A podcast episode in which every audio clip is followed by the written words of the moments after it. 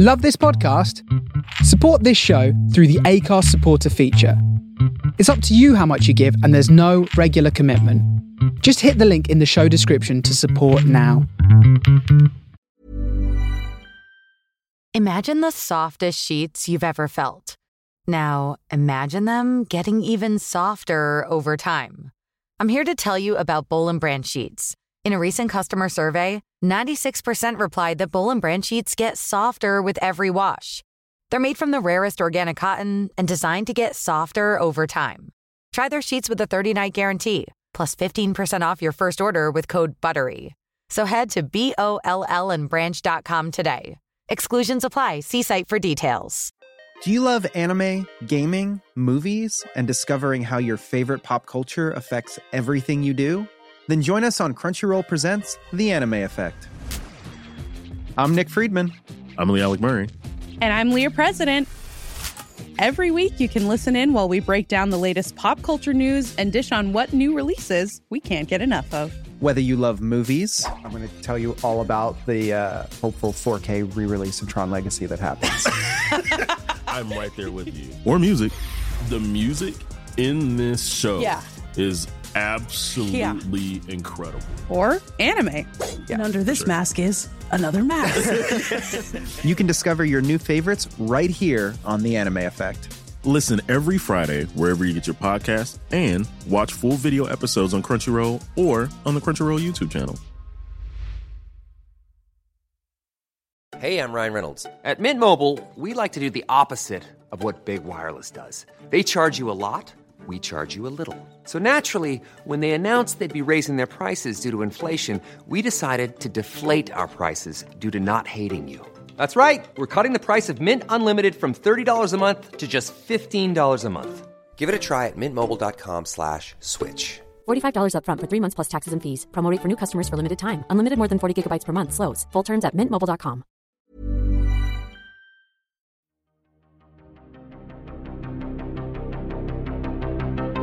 This is Writers on Film, the only podcast dedicated to books on cinema.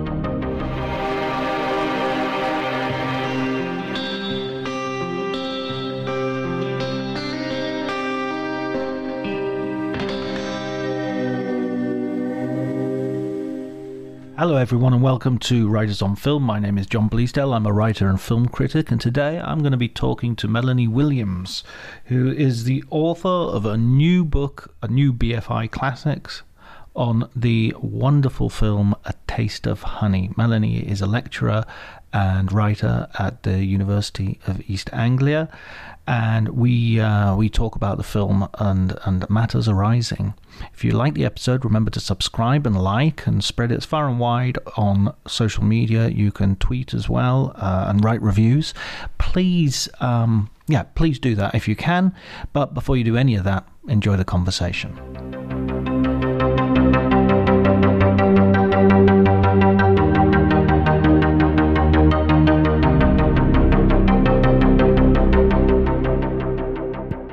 That's quite hard to trace actually. I can't really remember exactly the first time I saw the film, but um, but I was quite a film buff as a teenager, so I watched lots and lots of black and white films from from that era um, and earlier as well. So I imagine it was probably among that glut of viewing that I first saw the film um, and really liked it and appreciated it. Um, Whereabouts are you from, by the way, Melanie? I'm from Bristol, so yeah, nowhere near where the uh, where the film is set. I don't have that kind of like local connection to it. I suppose the the closest you get to that would be a film like Some People. Have you seen Some People? Some people, the name's familiar. Yeah, it's a sort of it's a sort of new wave film, but in Right. colour, and Right. it was filmed in it was filmed in Bristol in sort of early 60s and it's got ray brooks in as this sort of disaffected young man who joins a youth club and does the duke of edinburgh award scheme. But it's a it's a really it's a it's a really sweet like intelligent film about about youth. But i think that's the closest that that whole kind of kitchen sink new wave movement got to to coming to Bristol. Otherwise, obviously, it's quite a northern and uh, with uh, and some London, you know, but always on the periphery in the southwest. Yeah, yeah, Bristol's quite underserved in terms of films, unless I'm missing some sort of massive film that you're going to go, well, what about this? And then I'll say, oh my god, yeah, of course. No, I, th- I think you're right. I mean, there are there are a few, but mm. it's you know certainly not had the you know attention paid to it or the use of it as a location as as some other places in in Britain. But it just means, I suppose, it's a it's a well kept secret, cinematically speaking. Someone will do it. They'll make the great Bristolian film, whatever that might be. At the same time, I sort of think that coming from coming from sort of a place which is a little bit marginal, a little bit out of the way, you have you can easily sort of see yourself in in in films even if they're geographically you know, not from that same area. I mean, I'm from Barrow-in-Furness, which is really, although it's from the north and everything, it's so far away from all those Bradford, Bristol, Manchester places. You know, it's two and a half yeah. hours. You're probably closer to Bristol actually to Manchester than I am. You know, probably, yeah, yeah. I was talking about being peripheral, but that that knocks it into a cocked hat. well, Barrow-in-Furness is the periphery of the periphery. So, when you were uh, growing up in Bristol, what was what? Uh, how did you become a film buff? What was uh, what, what were the sort of films that attracted you? Oh gosh, um, I, I used to really like old Hollywood films that were on BBC Two and um, that BBC Two's like tea time slot where you'd see all kinds of old nonsense and uh, Channel 4 as well having like a week of Edward G. Robinson films or something where, you know, I'd kind of come back from school or come back from sixth form or, um, and settle down and enjoy those very much. So I also got quite into reading about Hollywood and, and filmmaking generally. So I got a lot of biographies out of the, the local library. And one book that I used to get out again and again was now David Shipman's uh, The Great Movie Stars, which is like mm. a multi volume, basically this big book all about different movie stars, mainly focused on Hollywood. I don't really know why that was so interesting to me. I really don't know. I, I did go to um, did go to a sort of um, educational event at the the Watershed, which was the like art centre cinema mm. thing in Bristol, and they showed The Third Man, and that absolutely knocked me out. I thought this was well an amazing film, fantastic to see it on the big screen, and I suppose that really consolidated my love for old cinema, black and mm. white films. Mm. Um, but British films as well as as Hollywood films, and you know, and a, just a range of whatever I could see really, and and a broader sense of cinephilia. So I was also going to see modern films as well. So it wasn't just the old stuff. It was that was the gateway really to being really kind of fascinated by this yeah this whole this whole world I suppose, and that's that's what got me into that. And then I did an English degree um, and as part of that, I did some additional like film options. And was that at Bristol, the degree? No, I, I went to university at Hull. So I went went to the opposite side of the country because I was quite a was quite a Philip Larkin enthusiast, which is not something that you'd necessarily freely admit to anymore. Oh, I love Philip Larkin. I love oh. Yeah, and yeah, it was exciting to be in the library that he was like marching around and Obviously, after my, you know, I was after that time. He was uh, dead and gone by the time I went to university, but it was still it was interesting. In the department, there were people that had obviously known him and worked with him, and um, and it was it's a yeah, it's a fantastic city. It had a very bad reputation for very unfair reputation mm. for for a while. Yes, yeah, a fantastic place. So yeah. kind of interesting and so much rich heritage and you know, kind of literary heritage and cinematic heritage, as I found out. You know, there's practically all of 50s British cinema you can probably trace to about three neighbourhoods in Hull. You know, you've got J. Arthur Rank, you've got Gerald Thomas, you've got Ralph Thomas, you know, Kay Kendall's off from Withernsea, Ian Carmichael. You know, it's it's amazing. You know, I just thought that was a really strange interesting coincidence that you know so many people from had ended up defining British cinema in that period. I suppose these things happen for a reason, don't they? You end up where you're meant to end up. I would never have thought of Hull as being uh, sort of this nexus of uh, British cinema talent. Yeah, well, surprisingly so, yes. I'm really interested hearing you talk about The Third Man as well, because that's such an interesting crossover film, I think, because it has the American Hollywood of Orson Welles and Joseph Cotten but it also has Trevor Howard, and it has the sort of Wilfrid Hyde White and that sort of uh, Britishness. So Carol Reed, uh, who's sort of like more British than the British, if uh, if you know what I mean. Coming from, I think it was Hungarian, wasn't he originally? The Uh, as a, his family. Oh, I don't know. I don't.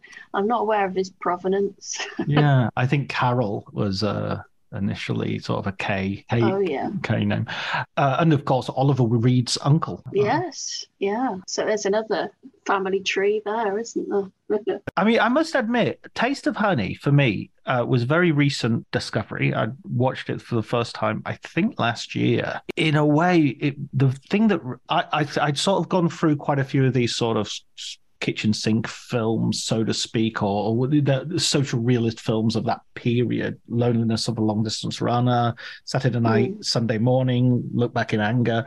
I was much more familiar with and found them sort of admirable, but not particularly enjoyable. If that mm-hmm. if that's not sacrilege. But when I watched Taste of Honey, I it not it just it struck me as so much better than all of those films. Oh, that's interesting. Yeah, um, I don't know what it was. I think maybe it was because the other films had this sort of working class masculinity Hmm. which I very much recognized, but it's that but they seem to endorse. They seem to go, yeah, look at how look at how rude Albert Finney is, and look at how horrible Richard Burton is to his girlfriend. That's what you know, and it's a sort of almost like a middle class version of working classness or valuing the sort of a certain level of behavior, a certain type of behavior, yeah. as yeah. if it as because it's authentic when I come from that background, and yeah, it, there are there are elements of truth there, but there are elements of other truths as well. I think it is it is a it is slightly anomalous. You know, it, that group of films always get talked about as a kind of you know lumped together because they do share certain features and they're all kind of literary or stage adaptations. There's a kind of tight, coherent time period that they belong to. Um, but it, a Taste of Honey is anomalous because it is the only one that really has that that kind of well female author and a, a more of an interest in a, a female experience. I think. I mean, not that the other films are completely absent of that. You have got some notable characters played by the likes of Rachel Roberts and, Simone Signoret and and so on. But um, but a taste of honey, I think, is different because it sort of speaks with the female voice and is interested in the young woman's experiences and her relationship with her mother, as well as her relationships with her friend Geoff and her boyfriend Jimmy. But, you know, she's determining the action. And mm. so many of the other films, an unexpected, an unintended pregnancy is kind of like it's about how it impacts upon the male hero and his right to, to roam freely. Whereas this is much more about her experience and what she does and you know how she is going to live with the consequences of, of this and her ambivalence towards it you know there's that amazing scene in the both in play and, and film where she rejects mother she doesn't want to be a mother you know for a start she's still quite young, but also, mm. and this is at the height of that cult of maternity, you know, where being a mother is seen to be the kind of acme of, of female achievement, and that's being kind of rejected here. Um, and coming from a, a teenage female playwright who's then adapting her own play for the screen. I mean, it's it's an amazing moment of a new kind of voice breaking through into the into the mainstream. And that might be why, one of the reasons why it felt different, I suppose. Absolutely. I mean, I think those other films I watch and I, am constantly having to hedge my reactions to them in the sense of like, oh, well, in those days that was sort of considered revolutionary. And those days that was considered advanced, even though it seems retro to us now.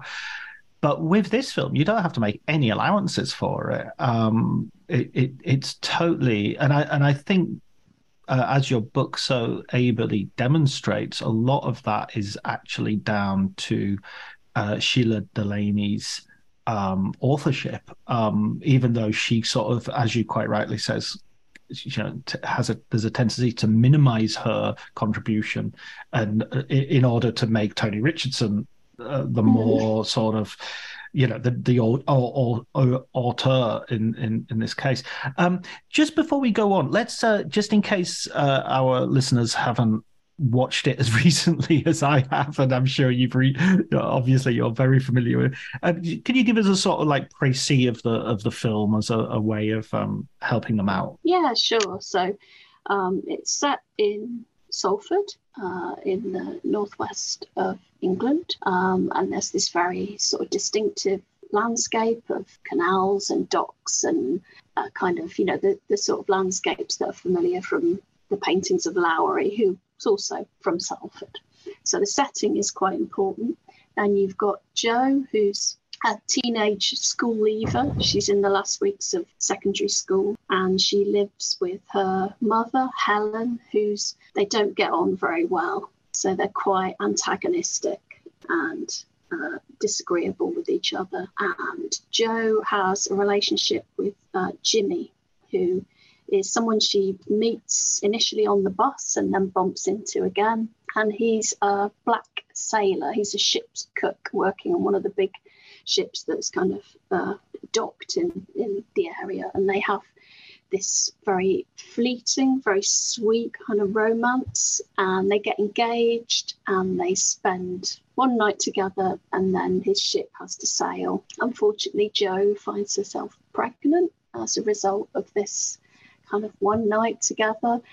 And um, she decides to start her own life. So she uh, gets, she's left school, she gets a job in a shoe shop, and she meets Geoff, who is gay, who has been chucked out of his previous accommodation. And him and Jo kind of set up this this kind of flat share together but also this like improvised family unit as well and that's in contrast with that, distinct lack of family care that's come from jo- Jo's own, own mother, who's got married to Peter, who's a slightly spivvy secondhand car salesman. That's, yeah. And I suppose what happens is this all these different personalities and the kind of conflicts between them. The big narrative countdown is to is through Jo's pregnancy, and, and the film ends as she's about to go into labour, I think the film strongly suggests.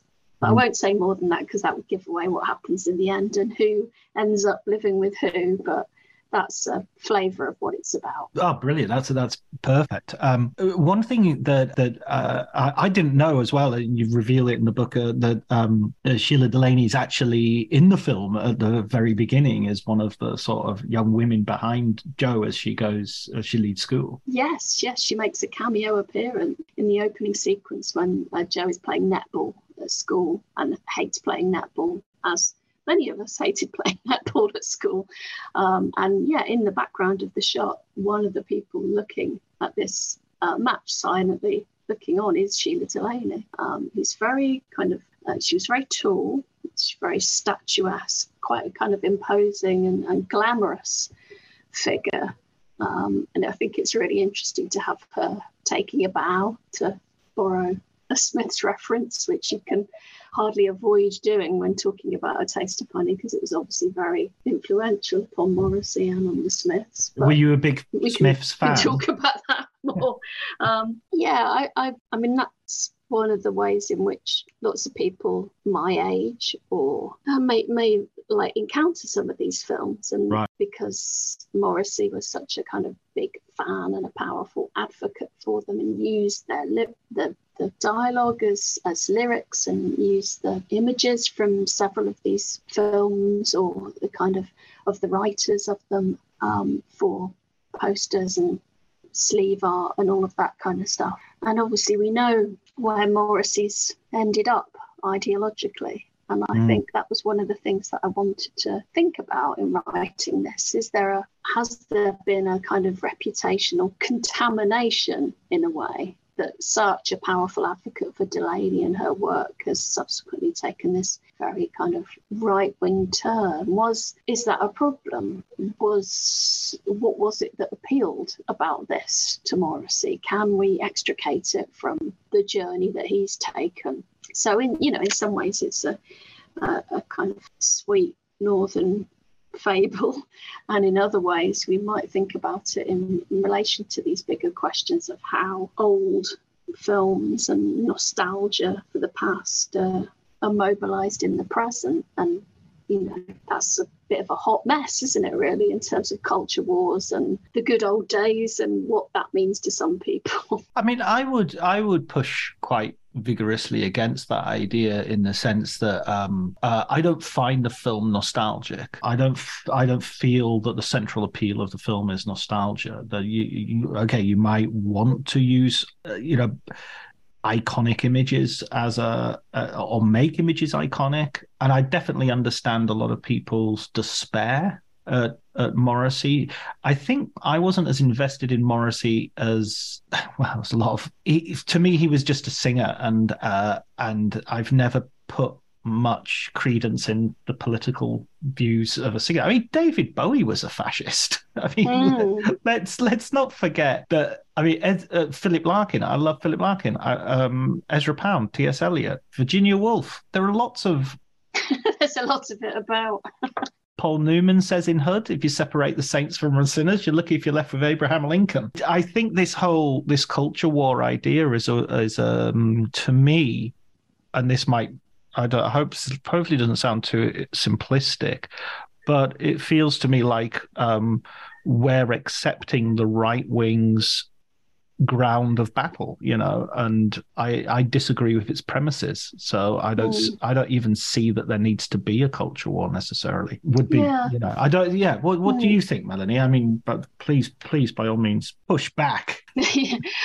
I, I guess being in a an arts and humanities faculty in a British university at present, I don't feel that I can ignore the culture wars because I think, you know, one of the reasons why this continual kind of media trolling of, you know, th- these things not being worthwhile and, and being a kind of hotbed of pinko, you know, that kind of discourse and wokeness and other words that, that are essentially been, been rendered meaningless. I don't feel I can ignore it because I think it has implications for the, the context in which we work and we're allowed to work. Yeah, I suppose that's that's what I'd say. That yeah, I think that the premise of it is entirely false, but the waging of the culture wars has real world consequences that are impossible to to ignore. But yeah, it's a it's a grim time to be trying to make a case for doing things other than subjects that serve employers or uh, you know. So it's yeah it was interesting to think about this stuff in the in the context of being in a film and media department in a one of the universities that was designated the, the most woke in the UK. So you feel like you're walking around with a target on your back in some ways. No, and I don't want to. I don't in any way mean to sort of belittle or minimize that. It- It's not so much an ign- ignoring of the culture wars as sort of like a strategic. I'm not going to fight your battles where I know you're going to am- ambush me. I'm going to fight my battles way beyond that. You have to hold on to what you think actually matters and and try and connect with the other people that you know are out there. And yeah, and and with um, a taste of honey, and uh, with what I I, I feel is uh, how fresh this film still feels, and that that's what I it, it it feels like that is pushing against any sense of nostalgia because nostalgia is ultimately sort of a patronizing of the past by the present. It's sort of like, oh, well, wasn't it all cute? And you you have some great points where you point out like, oh, look at the hot water bottles underneath the sink there. This is a cold, you know, this is a Yeah. cold apartment. It's not as as as much as it might be wonderful as a space where this inclusion is taking place. It's also a place that's bloody cold. yeah, absolutely. I, I think it is a film that sort of pushes back against any cozy nostalgia. I mean, I, you know, I was one of the things I quoted was um, Simon Heffer did a sort of editorial talking about the the television channel Talking Pictures and how this the kinds of old film and television that it showed were not PC, but it provided a, a kind of nostalgic comfort blanket for, for people, um, particularly during lockdown. And I just think that's much too that's much too simplistic and it sort of minimizes the complexity of the, the um, talking pictures i'm a huge fan of. Mm. they show wonderful stuff but also that stuff is complex. It's not just bobbies on bicycles and you know the, the kind of british version of the beginning of like blue velvet you know everybody waving in slow motion and being happy in their communities. You know there's there's often some really dark questioning material being being dealt with there alongside things that are a bit more cozy it's a real mixture. And so to sort of see all of that steamrolled um, by inference, suggesting that anyone who's interested in that stuff is just hooked on nostalgia and not because they're interested in this historical material that still speaks so so eloquently i just think is yeah it's it's a it's a simplification and you know with a taste of honey you've got these kind of lone mother characters who speak back. They refuse to kind of know their place and be thankful. They have aspirations of different ways of living. And the two sympathetic male characters one's a person of color, the other one is queer. You know, it's, it's a, a film that at the time was trying to tell different stories and, and you know, present different kinds of people um, in very sympathetic ways. So it's, yeah, I think it, it, it presents a view of that moment as not entirely fantastic, but people are trying their best within that and trying to make a kind of good life for themselves. But that's that proves quite difficult because you know there's no there's no interesting jobs to do if you're a female school leaver. Your options are very limited. Your mother's options are limited. The options of all the people surrounding you are, are, very limited as well. But at the same time, there's this kind of impulse to try and do things differently, to be artistic, to be kind of interested in the world around you, to be creative and poetic. And, and I think that's one of the lovely things about the film is that comes across so strongly wear Italian shoes. Yeah, exactly. These sort of groovy espadrilles and like move into this squat with your friend and decorate it and like turn it into this haven. I'm obsessed with Jo and Geoff's flat in um, in a taste of honey that they do this lovely makeover on and string up all these interesting mobiles and postcards and curtains and and do all this like cooking and decoration. It's like this little domestic idyll, really, mm. this space where things are possible. But then it also takes that out onto the streets as well. You know, they're a place where you can kind of have adventures and you can declare yourself bloody marvelous. Yeah. Walking around under the railway arches and, you know, refuse to be downtrodden.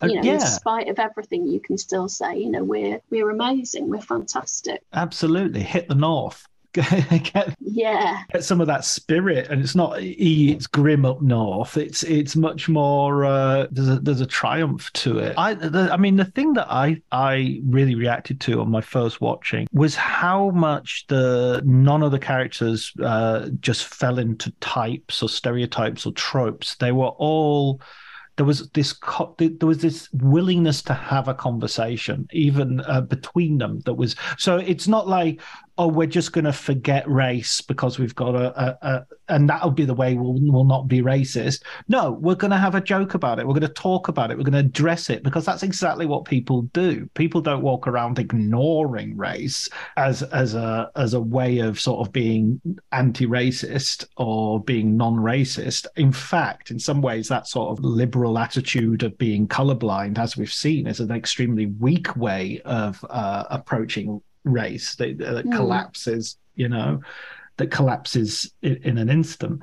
And similarly with um, Geoff, played by um, Melvin Murray, the uh, who, who sadly passed for quite recently. Yeah, but yeah, wonderful wonderful performance. Yeah. You quote Dirk Bogarde saying to him, you know, you did more for gay visibility in five minutes of that character than I did in the whole of Victim. Yeah, I think that's such an interesting thing, isn't it? Because Victim is a remarkable film, and Bogarde's performance is amazing in it, and it's a very brave film for him to make as, as well as. Uh...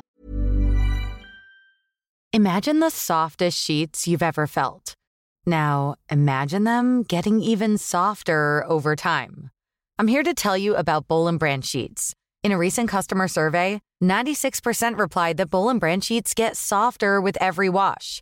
They're made from the rarest organic cotton and designed to get softer over time. Try their sheets with a 30-night guarantee, plus 15% off your first order with code BUTTERY. So head to B-O-L-L and branch.com today.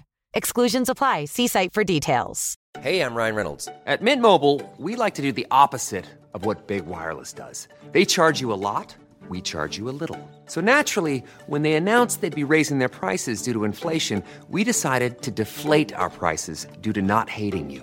That's right. We're cutting the price of Mint Unlimited from $30 a month to just $15 a month. Give it a try at mintmobile.com slash switch. $45 upfront for three months plus taxes and fees. Promote for new customers for limited time. Unlimited more than 40 gigabytes per month. Slows. Full terms at mintmobile.com. Did and Ralph and the other people involved. But it's very much a kind of melodrama, and it's uh, approaching the, the topic in that way as uh, you know as kind of one of um, it's the engine of the powerful drama and confrontation.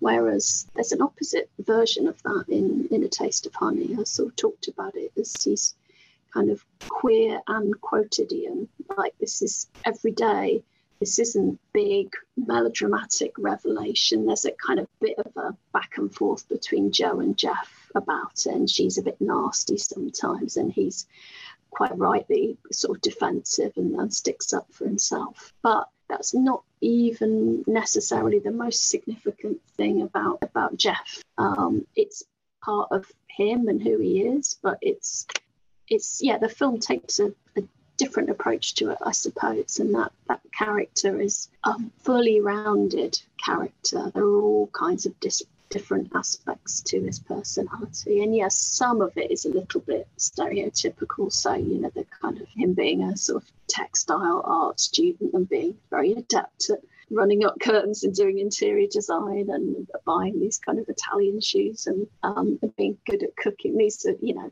in, within the realm of stereotyping but but like all the characters they kind of evade that that straitjacket you know they're all more complicated than the stereotyping would normally have space to allow for. So, yeah, they've all got other things going on, haven't they? Well, precisely. And I think that sort of goes against any idea that it's a stereotype as well, in the sense that stereotype seems to me to be something which is like a silhouette, it reduces all detail. But I mean, stereotypes coincide with reality. I mean, I've met more openly gay people in the film industry than I've met in Vickers Shipyard. I'm not saying there aren't more.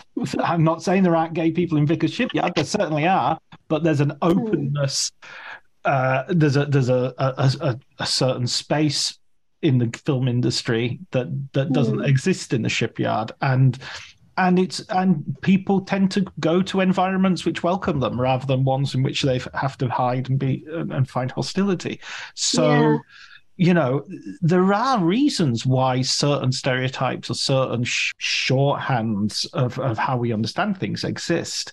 This film doesn't say that's all Geoff is you know it's it's like mm. saying oh there's a point in the book where you mention you you refer to the sort of trope of the unhappy gay character you know yeah it's R- Richard Dyer's idea of the sad young man as this recurring image of, of yeah, ma- male gay identity. And and I agree. If that was all that that Geoff was, that would be that would be a legitimate criticism. But being gay in uh, early 1960s northern England, there were I imagine there were moments where you weren't feeling uh, bloody marvelous, even even if and and that makes the feeling bloody marvelous moments all the more meaningful because they come at a price. Yeah, yeah. There's a sort of defiance in like I'm still going to stake my claim to be a, a marvelous person, you know, uh, and and that moment being both Geoff and Jo together, sort of, you know,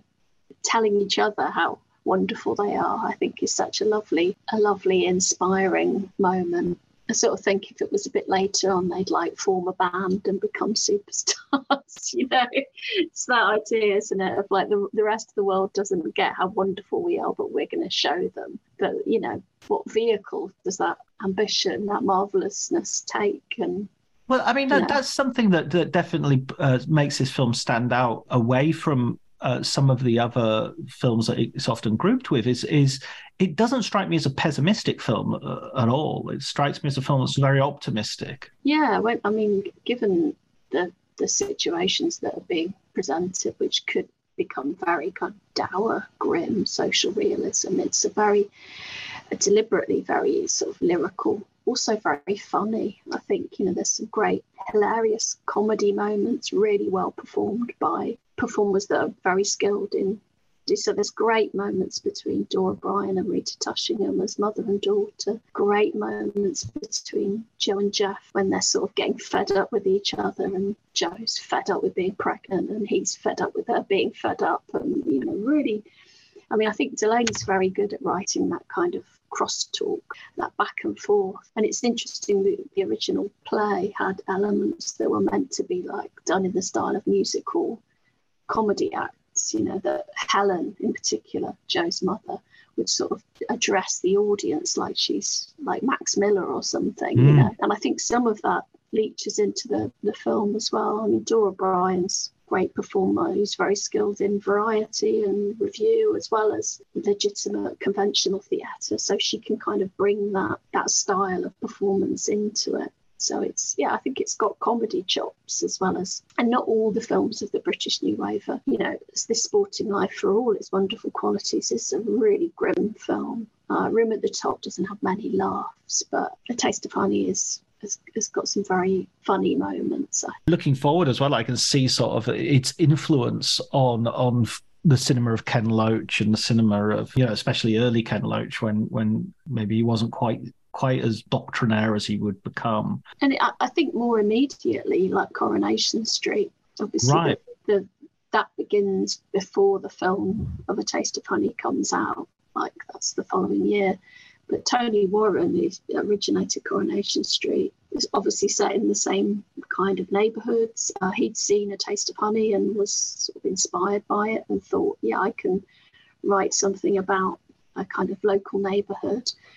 And some of the character types are, are kind of similar to, to what's going on. So I think in a way it's it's the progenitor of a whole set of like realist approaches to you know telling stories, particularly northern stories, I suppose. You know, you can still see its its legacy, I think, in that way. I remember when EastEnders first came out, and people were sort of like, "Hmm, Coronation Street in London. Hmm, I'm not sure this is going to work." it's not like we were so used to Coronation Street, even Crossroads and, and yes. Emmerdale, that EastEnders was this sort of new soap opera we didn't think would last. That's fine. Yeah, I suppose Albion Market didn't crack it, did it? But, or El Dorado. exactly, exactly. People forget that there were this stream of of uh, sort of soapy dramas which which you know didn't didn't last. Yeah. or, do you, or, do you, remember Triangle? oh yes, yes. Something genuinely depressing. Yeah, it's kind of littered with all these. Uh, things that don't work. I mean, uh, Delaney could have written for Coronation Street. She was asked to. Mm. Granada were very I mean, understandably, you've got this playwright writing stuff that's, you know, very locally based. They were very interested in her writing for them, and she she turned them down. She did do some episodes of Z Cars, so she did do some writing for a kind of different northern realist tradition, but um, but not Coronation Street. But maybe she just thought, okay, well, I've I've provided this formative influence. I don't really want to go back to that and I think as well, you know, the success of A Taste of Honey when she was still a teenager, and it's a big kind of cause celebre, and there's lots of speculation about, you know, how could she have known about such a sordid situation, one so young, um, and is this painting Salford in a bad light? And so lots mm-hmm. of the council and the local press really pile onto her. I could see why you just think, oh, I can't be bothered with that anymore. You know, I don't want to wade into that again. She does her follow up play, The Lion in Love, is again set in, in Salford. But yeah, I think beyond that, and moving to, to London, there's this ambivalence about about the area. So you see that in things like the White Bus and, and Charlie Bubbles, and um, which of course is with Albert Finney, and it's all mm-hmm. about um, someone who's become been a famous writer going back home, and it's a really odd, kind of unsettling experience for him, and no one quite knows how to treat him, and you know he doesn't really feel connected to the place anymore. And you know, I think there's some really interesting autobiographical stuff going on there about what happens when you are provincial writer who makes it big and what then is your relationship to your hometown and your community and how do they feel about you and how do you feel about them? So I think mm. all of that's to kind of come afterwards, really, in Delaney's career. Of course, Ken Loach directed a few episodes of Z Cars as well, so there's a, yeah, did, there is that yeah. connection there. That process of, of I thought it was fascinating when you brought up the I'm not sure if it was a politician or the the editor, I think, of one of the Salford newspaper who sort of really, mm.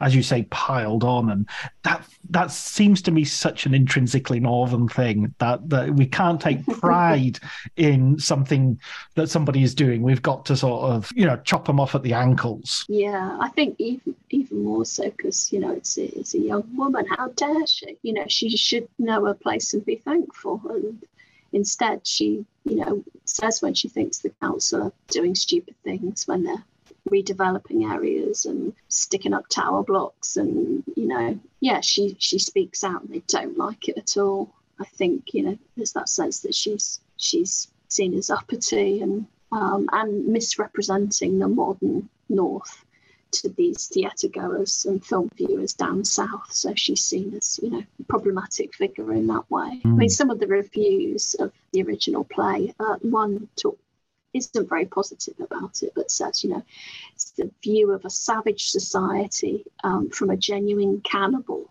So it's kind of presenting Salford wow. is like this, you know, primitive society, and it's you know mind blowing. And yeah. I think some people in Salford worried that this was presenting stereotypes of northernness for southern delectation, and that's quite a. I mean, I don't think it is at all, but but there's clearly a real sensitivity about how some of these kitchen sink, new wave, angry young man plays and novels are presenting the North. Why, it's, you know, it's in some ways it's seen as great that people are interested, but in other ways they're like, what? Why are they interested? What are they thinking about us?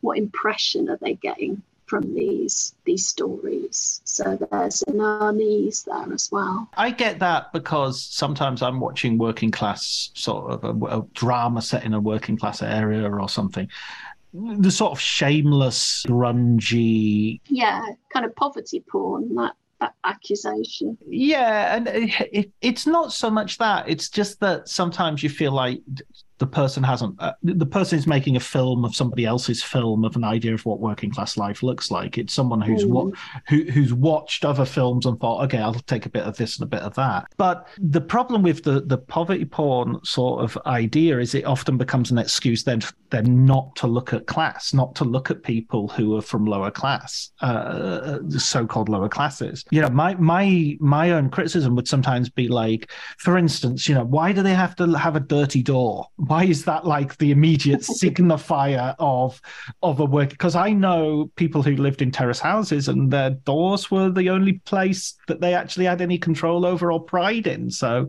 mm. well there's that there's that stereotype isn't there of the scrubbing the step and you know making sure that the you know all the stuff in richard hoggart the uses of literacy when he's talking about traditional working class northern communities and that sense of domestic pride and civic pride that, you know, make sure that your step was clean Yeah. You know, because if not, you're you're seen as not upholding your your role in a way, particularly for for women and their mm. their sense of responsibility for the respectability of themselves and their their family.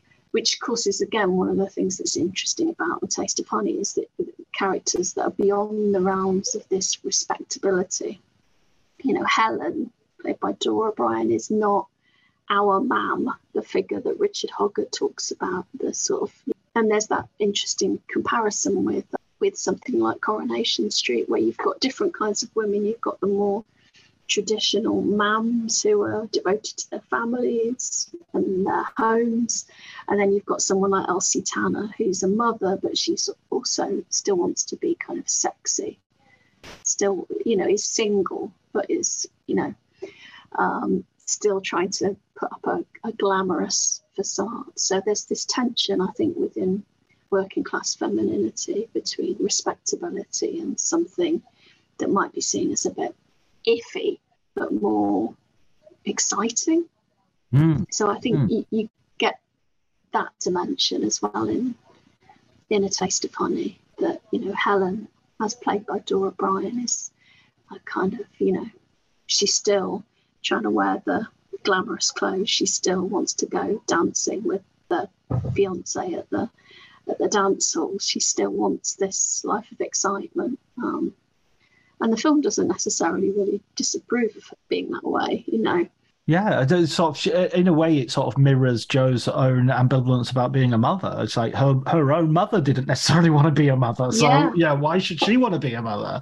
Helen wants to be, you know, bloody marvelous as well. Yeah, yeah. She's refused to just become this sort of shapeless, sexless figure that that Hoggart talks about. You know, that once you reach a certain age, as a working class woman who's who's married and respectable, you rescind those things, and you know they're not up for rescinding those things because they're one of the few glimmers of like excitement and and interest in their lives, and the, and the title of the play and the film gestured towards that. You know, this idea of these little little bits of pleasure that you have to pay for.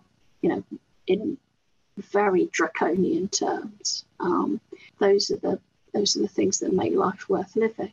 Yeah, I mean, if it's not pushing it too hard, the whole film strikes me as a taste of honey in the in the sort of black and white expanse of of cinema at, the, at this time. I mean, I got a real feeling reading your book and reading about the reception of it as well. Certain, it's it's a bit like watching Bob Dylan in that uh, Pennebaker documentary going around Britain, and and you, he's so far ahead culturally of the moment that he is in, and the ability of the people around him to sort of receive it because it's just like he he's he's already in the late 60s and they're still in the 50s mm. um, and and it strikes me the same is true of taste of honey. You, you've got this this new world being absolutely represented and, and invented there and that the the rest of the world is going, oh, she's a bit ugly, you know, and that's that's that's how they're uh, you know that's how they're welcoming it. They just or, or that the playwright is a bit ungrateful, as uh, you know, she should be a little bit more have a little bit more civic pride. Yeah, or they try and sort of. I mean, on the one hand, they're interested because it's something new and something yeah. different, and it's clearly significant in some way, but they try and find ways of domesticating it or making it more fit into the, the conventions. So, yeah, Shelagh Delaney is always being asked, you know, are you engaged? You know, are you getting married? Uh, like that's the most important thing about her in a way. You know, you're just you're just an ordinary girl, aren't you? And she's like, I'm not ordinary.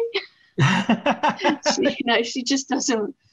She sort of refuses to go along with those those scripts, and yeah, points to something else that's sort of coming through the pipeline. Really, that she's yeah, she's gobby. She won't just part with whatever you know nonsense is, is said about her and she thinks that she has the the right to sort of speak and, and be heard. And I think that's you know massively impressive.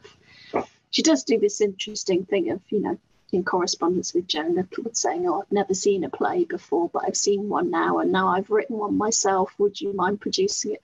Which is, you know, fiction. She'd seen plays, she'd been in school productions, and she was very au fait with what was going on, but clearly thought this is a good tack. You know, this will this will fly.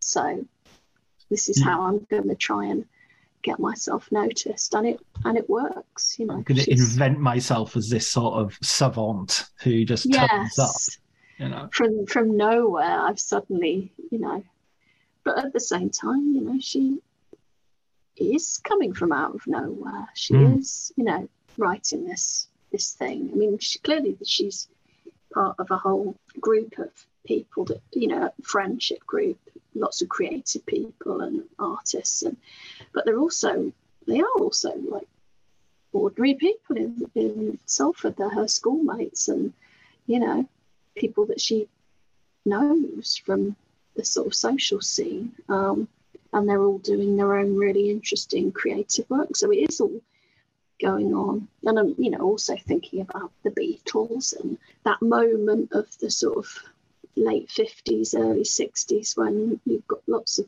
things that are fermenting and like and things are going to become visible and become mainstream. And i think it's such a fascinating moment in post-war british history that kind of you know before 62 63 you know that kind of just before the moment where things shift.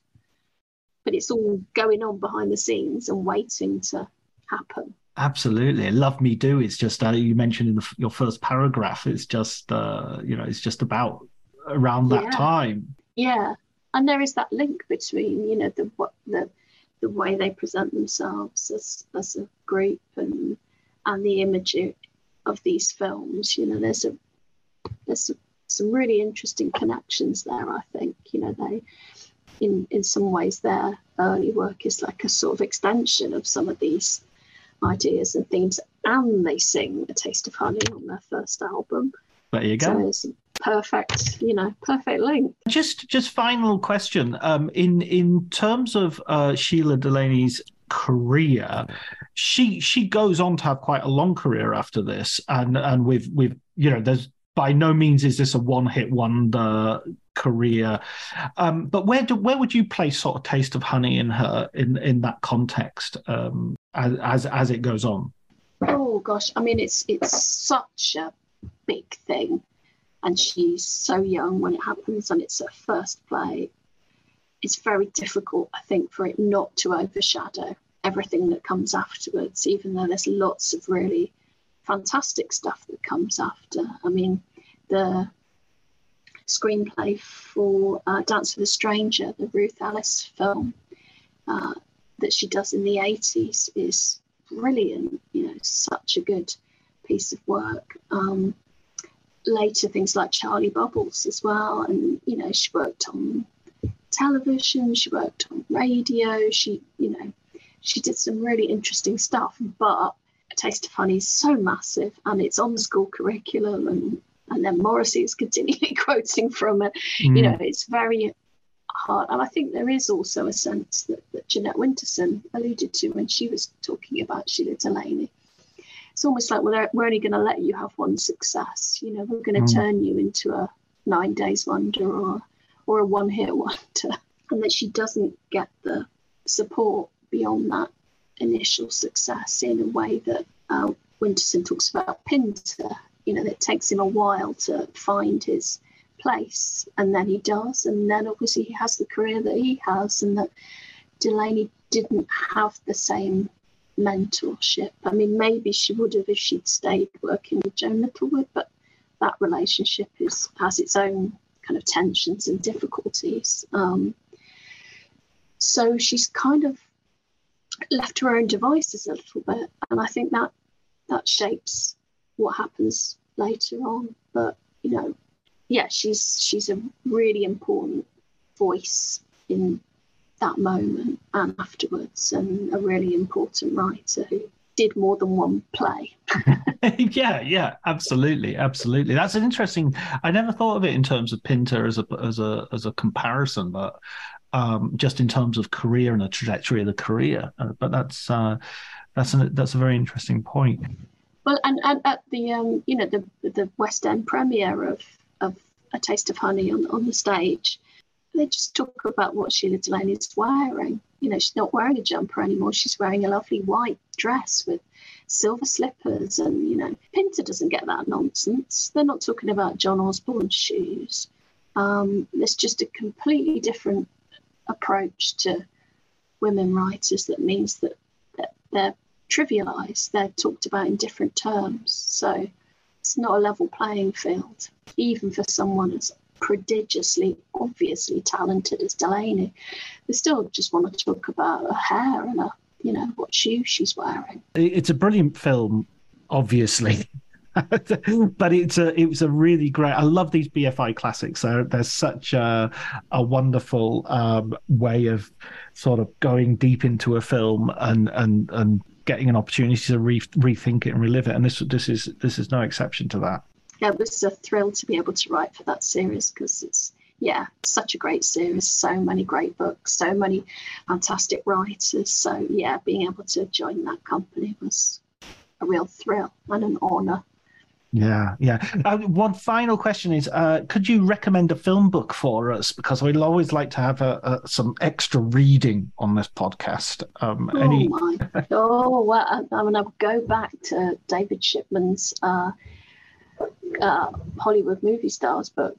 You know that that kept me company on many nights reading that and uh, and unlocking this whole world of you know the classical Hollywood system and all the different films they made and all the different kinds of personalities that appeared in them. So yeah, I think uh, those Shipman's encyclopedias of film stars are just a wonderful read also very nicely illustrated. So yeah, it's like a deep dive into classic Hollywood. And you still have them on your shelves? I still have them on my shelves. Yeah, um, I eventually bought my own copies rather than getting the ones out of the uh, out of the library over and over again. I love the library, uh, but I was I'm so bad that I've got so many late fees that at one point my local librarian just went, "Look, keep it. You've bought it now. yeah, it's sort of like, uh, yeah, you bought a share in it. exactly. There's a wing of the Barrow Library that was paid for by my late late fees. I think. Well, it's nice to make a contribution. Exactly. My auntie was the ch- uh, children's librarian there, so um, oh, she, wow. Yeah, she was a li- children's librarian for for Cumbria for Southern and. and uh, yeah, I remember her. I remember um, Brian Patten coming to the library to do readings oh, of, yeah, of his yeah. poetry and the beat poets, who all of whom Mm. I ended up meeting at one point or another. But uh, Mm-hmm. that was a really interesting. As a young as a young teenager, meeting Brian Patten was very influential. Listen, Melanie, thank you so much for that. That was really interesting, and um, thank you for being my guest. No, no, thank you for having me.